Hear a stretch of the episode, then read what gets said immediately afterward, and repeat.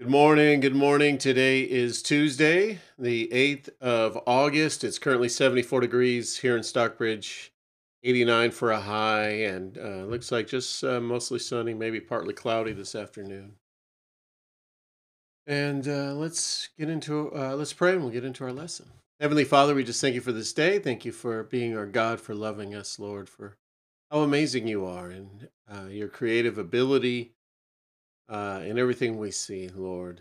Just reflects how amazing and intelligent, and creative you are, Lord. And thank you for creating us in this world, Lord, for us to live in. And forgive us for not for our lack of gratitude sometimes. For just who you are and who ama- how amazing you are and how am- much love you've poured out to us and to in and through our lives, Lord. Thank you for that, Lord, and just help us to walk today uh, in step with you and in step with your Spirit. And Lord, we thank you for forgiving us. We thank you for providing for our needs, like you always do, Lord. Father, we just ask for your protection against the enemy, against our flesh, Lord. That we would stand strong and walk in you today. In Jesus' name we pray. Amen. Okay, responding properly to God's promises. And we have Hebrews chapter 11 is our chapter for today. And it's titled By Faith. Now, faith is the assurance of things hoped for, the conviction of things not seen. For by it, the people of old received their commendation. By faith, we understand that the universe was created by the Word of God, so that what is seen was not made out of things that are visible. By faith, Abel offered to God a more acceptable sacrifice than Cain, through which he was commended as righteous, God commending him by accepting his gifts. And through his faith, though he died, he still speaks. By faith, Enoch was taken up so that he should not see death and he was not found because God had taken him. Now, before he was taken, he was commended as having pleased God. And without faith, it is impossible to please him. For whoever would draw near to God must believe that he exists and that he rewards those who seek him. By faith, Noah, being warned by God concerning events as yet unseen, in reverent fear constructed an ark for the saving of his household. By this he condemned the world and became an heir of the righteousness that comes by faith.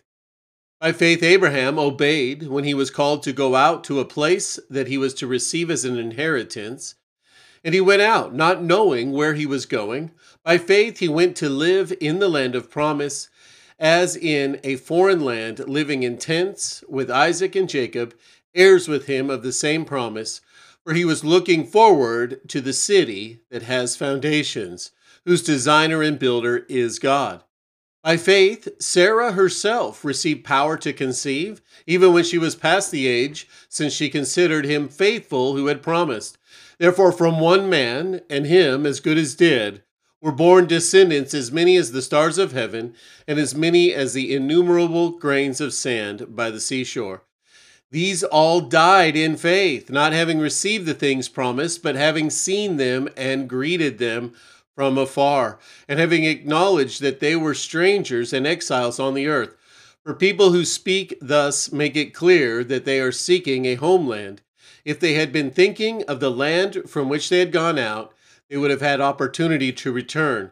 But as it is, they desire a better country, that is, a heavenly one. Therefore, God is not ashamed to be called their God, for he has prepared for them a city. By faith, Abraham, when he was tested, offered up Isaac, and he who had received the promises was in the act of offering up his only son, of whom it was said, Through Isaac shall your offspring be named. He considered that God was able even to raise him from the dead, from which, figuratively speaking, he did receive him back. By faith, Isaac invoked future blessings on Jacob and Esau. By faith, Jacob, when dying, blessed each of the sons of Joseph, bowing in worship over the head of his staff. By faith, Joseph, at the end of his life, made mention of the exodus of the Israelites and gave directions concerning his bones. By faith, Moses, when he was born, was hidden for three months by his parents because they saw that the child was beautiful and they were not afraid of the king's edict. By faith, Moses, when he was grown up, refused to be called the son of Pharaoh's daughter, choosing rather to be mistreated with the people of God that than to enjoy the fleeting pleasures of sin. He considered the reproach of Christ greater wealth than the treasures of Egypt, for he was looking to the reward. By faith he left Egypt, not being afraid of the anger of the king, for he endured as seeing him who is invisible. By faith he kept the Passover and sprinkled the blood so that the destroyer of the firstborn might not touch them. By faith the people crossed the Red Sea on the dry land, but the Egyptians they were attempted they when they attempted to do the same were drowned. By faith the walls of Jericho fell down after they had been encircled for 7 days. By faith Rahab the prostitute did not perish with those who were disobedient because she had given a friendly welcome to the spies. And what more shall I say? For time would fail me to tell of Gideon, Barak, Samson, Jephthah, and David, and Samuel, and the prophets who through faith conquered kingdoms, enforced justice, obtained promises, stopped the mouths of lions, quenched the power of fire, escaped the edge of the sword, were made strong out of weakness, became mighty in war, put foreign armies to fight. Women received back their dead by resurrection. Some were tortured, refusing to accept release so that they might rise again to a better life. Others suffered mocking and flogging and even chains and imprisonment. They were stoned, they were sawn in two, they were killed with the sword. They went about in skins of sheep and goats, destitute, afflicted, mistreated, of whom the world was not worthy, wandering about in deserts and mountains and in dens and in caves of the earth.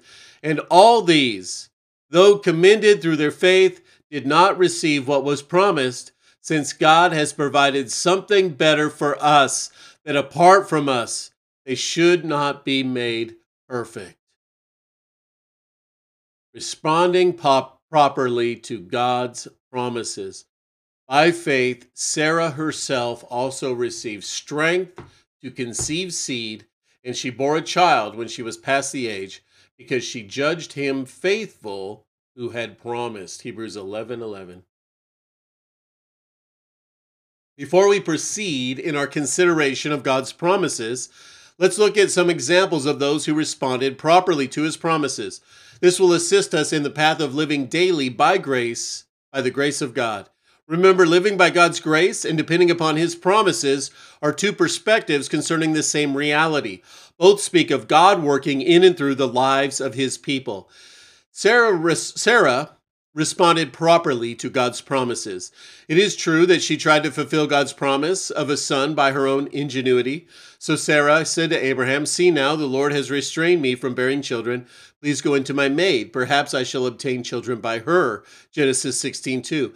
It is true that she later laughed with in, incredulity with the promise when the promise was repeated. And he said, I will certainly return to you according to the time of life. And behold, Sarah your wife shall have a son. And Sarah was listening in the tent door, which was behind him. Therefore Sarah laughed within herself, saying, After I have grown old, shall I have pleasure, my Lord being old also? Genesis 18. Nevertheless, she eventually responded properly to what God had promised to do. By faith, Sarah herself also received strength to conceive seed. The power, the proper response to God's promise is to believe them all who trust in the Lord to do what he has promised will experience God at work in their lives. Sarah trusted God's promise of a son, and God enabled her to conceive and birth that son. By faith, Sarah herself also received strength to conceive seed, and she bore a child when she was past the age.